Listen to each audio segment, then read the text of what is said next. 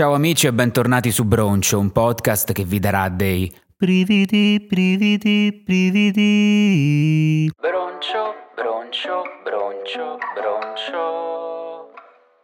Quest'anno, come forse avrete intuito dal ritardo con cui è uscita questa puntata, non ero molto motivato nei confronti del Festival di Sanremo perché, forse l'ho già detto in altre puntate, il presente in cui viviamo negli ultimi due anni si è piuttosto standardizzato da una parte le eh, ondate di Covid che si ripetono a intervalli più o meno regolari, dall'altra il mondo social che ormai è sempre lo stesso, ci sono polemiche, anche quelle a intervalli più o meno regolari e un altro elemento del paesaggio virtuale sempre fisso è il Festival di Sanremo che da tre anni ha una ricetta immutabile. Amadeus alla conduzione produzione, Achille Lauro, Fiorello che non fa ridere, noi che commentiamo in maiuscolo sui social, resuscitando una piattaforma polverosissima di cui forse avete sentito parlare, Facebook. Non fraintendetemi, è stato bello, è stato bello nel 2020, è stato bello nel 2021, però non so voi, ma io non riesco più a emozionarmi troppo per una cosa che si ripeta uguale a se stessa da tanto tempo. Forse, come si dice in questi casi, il problema non sei tu, ma sono io. Siamo forse arrivati alla celebre fine dell'hype, teorizzata da Fukuyama e dai pinguini tattici nucleari? Insomma, fino all'ultimo sono rimasto un po' sul non vengo, no, vengo, ma mi si nota di più.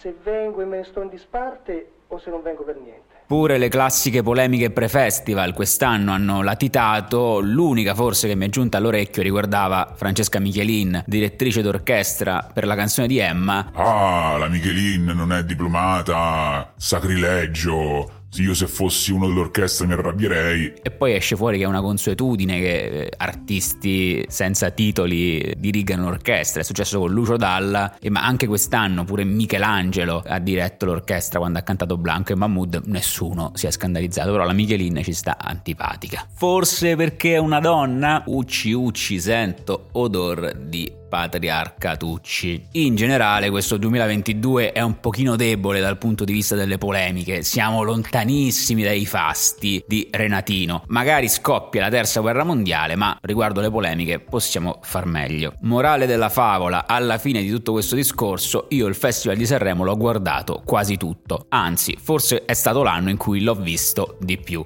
Devi fare la baldoria sempre un po' a spezzoni, sempre in maniera discontinua, un po' in tv, un po' su Rai Play, un po' il giorno dopo su YouTube, col risultato che ci sono degli artisti che non ho visto e che potrebbero non aver partecipato, tipo Fabrizio Moro, Noemi, Giusy Ferreri e le vibrazioni. Io non ho idea assolutamente di cosa abbiano fatto. Se non che Giusy Ferreri a un certo punto avesse un megafono e che Fabrizio Moro, che è un po' ultimo per i cinquantenni, abbia vinto inspiegabilmente il premio come miglior testo reciterò ora un brevissimo passaggio di questo testo così bello. Sei tu che attraversi il mio ossigeno quando mi tocchi, sei tu il mondo che passa attraverso i miei occhi, sei tu che mi inietti nel sangue il destino e accompagni i miei passi come fossi un bambino. Sei tu che attraversi il mio ossigeno quando mi tocchi. Qui in realtà eh, ci sarebbe una lieve imprecisione perché intorno a me non c'è il mio ossigeno, ma c'è la mia anidride carbonica. Perché quando espiro, espiro anidride carbonica. Ecco, il mio ossigeno non è mio. Quindi per questo e, e per altri motivi non avrei fatto vincere il premio come miglior testo a Fabrizio Moro. Ma è giudizio mio, mio pensiero. Parliamo delle scelte musicali. Vorrei fare un discorso un po' largo e metterci in mezzo anche le elezioni del Presidente della Repubblica che per fortuna grazie a Mattarella rischiava di sovrapporsi col festival e invece è andata bene. Mattarella,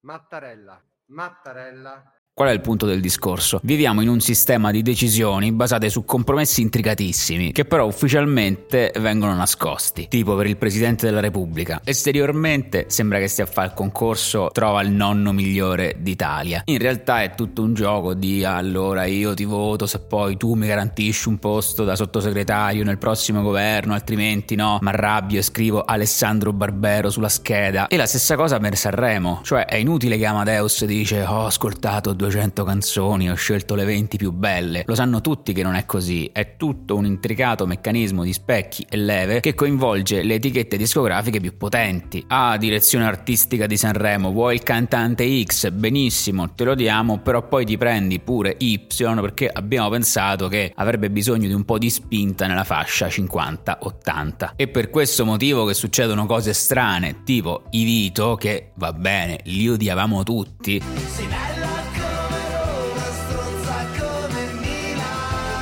Però per un paio d'anni sono stati famosi, lui ha pure cantato come ospite a Sanremo. Escono dalla Sugar e ricominciano da zero. Provano con Sanremo giovani e non passano. Dall'altra parte, ad esempio, Dito nella piaga che avrà fatto tre concerti e un EP, partecipa fra i big. Per carità, mi piace molto lei, la seguo dal primo singolo, è simpaticissima, bravissima e ha pure una super presenza sul palco nonostante la scarsa esperienza. È stata pazzesca, però poveri Vito. E allora, amici, vi porgo una riflessione amara, ma non sarebbe bello se fosse tutto esplicito, tutto alla luce del sole. Conferenza stampa, Amadeus dice: Ah, lui l'abbiamo scelto perché è famoso su TikTok e ci porta gli zoomer. Oppure ti ho commentato la storia con le emoji del panda, ma in realtà volevo dirti che mi piacerebbe uscire con te. Perché deve essere sempre tutto una manovra segreta?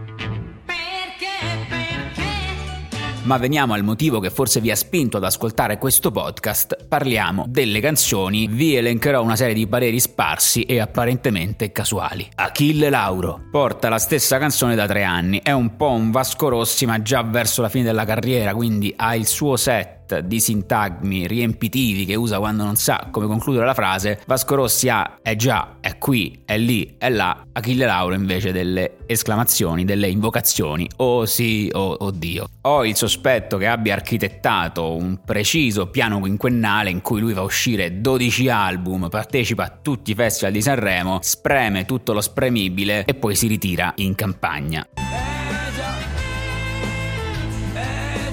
Le tre hit che ti entrano subito in testa sono Dove si balla, Ciao Ciao e Chimica, sono molto catchy, molto martellanti, ho paura che si esauriranno presto, magari sbaglio, magari ce le porteremo dietro fino all'estate, non lo so, sicuramente sarà un po' faticoso. Su Matteo Romano vorrei soltanto dire che mi era venuto in mente un esilarante meme da boomer mettendo insieme no no no no no con no no no risturio pizzorante se non ci venisse ignorante, un bellissimo sketch di Zelig di mille anni fa che però non sono riuscito a trovare. Giovanni Truppi. Truppi mi piace molto, l'ascolto da un sacco, forse già dai tempi di Ho messo incinta una scema. Secondo me ha sprecato un'occasione, perché ok, lui è uno che non si snatura e lo apprezzo per questo, anche se ho visto da poco girare un'intervista con Marco Montemagno e ho paura di guardarla. Era un pazzo furioso ed è un pazzo furioso. Quindi dicevo, va bene non snaturarsi e fare una canzone super catchy solo per Sanremo, ma negli anni Truppi ha fatto canzoni molto più digeribili di eh, mio padre, tua madre e Lucia, che per carità a posteriori adesso mi piace tantissimo, però è una canzone difficile da apprezzare al primo ascolto, specialmente se fai parte del pubblico medio di Sanremo e non hai idea di chi sia questo Truppi. Piccolo appunto sul testo, da me che sono un inguaribile romantico, un per cento amore e il resto stringere i denti, no, un per cento è pochissimo. Forse se fai squat al massimo, un per cento amore e il resto è stringere i denti.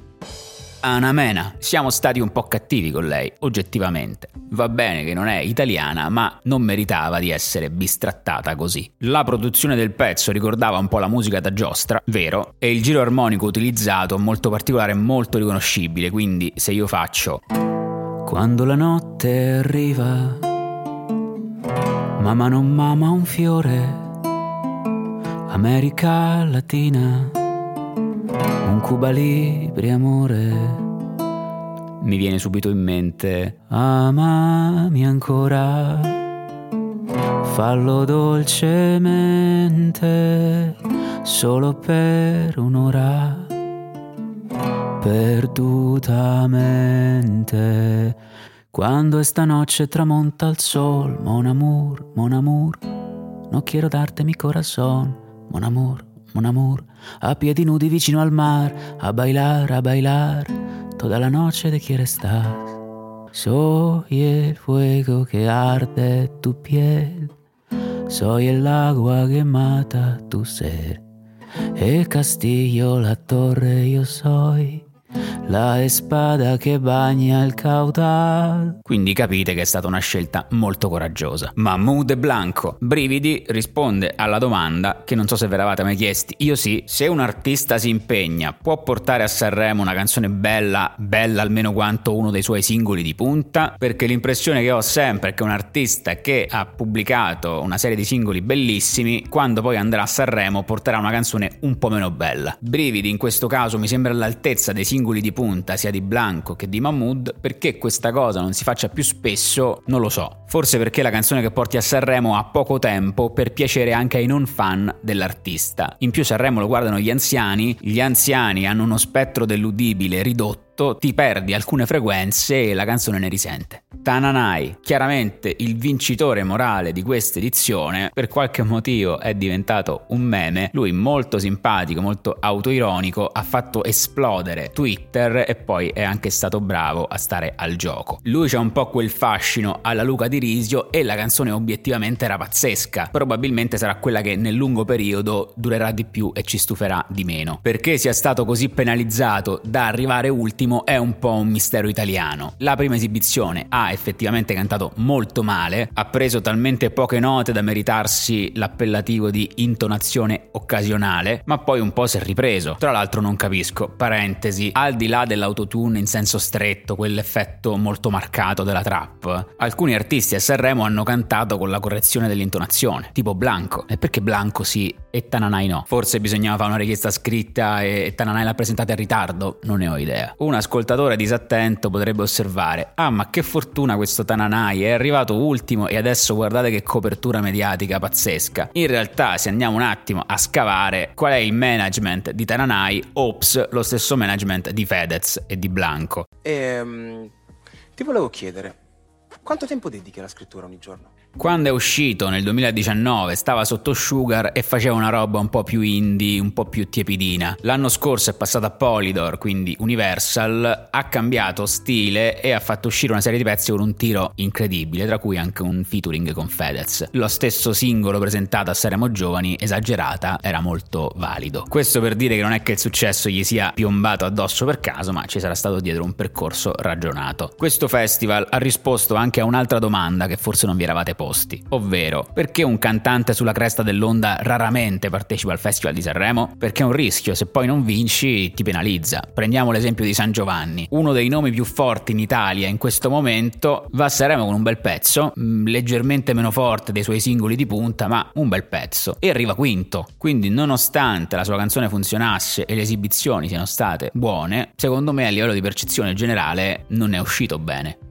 Veniamo ora alla parte più croccante, cioè le polemiche durante il festival. Che cozzalone! Si tratta di un caso esemplare che con un'analisi leggermente più approfondita è pure facile da sbrogliare. E invece, quante stronzate che hanno scritto. Non voi chiaramente perché voi ascoltate Broncio e siete persone splendide. Abbiamo capito, Luca Medici c'ha il suo personaggio che mette in luce le contraddizioni dell'italiano medio. Perfetto. Infatti, nella prima parte del suo sketch, quando parla della valletta scema, è chiaro che stia criticando una certa visione patriarcale, di cui tra l'altro lo stesso Amadeus e il festival sono in qualche modo complici. Infatti già solo il giorno prima l'intervista a Ornella Muti verteva sui grandi artisti con cui lei, donna subalterna, aveva avuto il privilegio di collaborare. Quando invece passa a parlare della transessualità, lo fa semplicemente elencando tutti gli stereotipi più beceri. Immaginate di far parte di una minoranza per cui automaticamente siete considerati prostitute brasiliane. Cioè già non è un percorso facile e in più siete bollati. Così. Non so voi, ma io che sono nato in provincia ho sempre percepito questo stigma. Ultimamente, anche grazie a serie tv tipo Euforia, va un pochino meglio. Mi sembra che ci sia più sensibilità sull'argomento, anche per dire, no? Cioè la questione del misgendering di cui fino a due anni fa io non sapevo assolutamente nulla. Quindi che Cozzalone arriva e fa un pezzo semplicemente ribadendo questi vecchi stereotipi. Così facendo chi sta danneggiando? Il sistema patriarcale? Non credo proprio. Ci sarà un modo per scherzare sulla transessualità,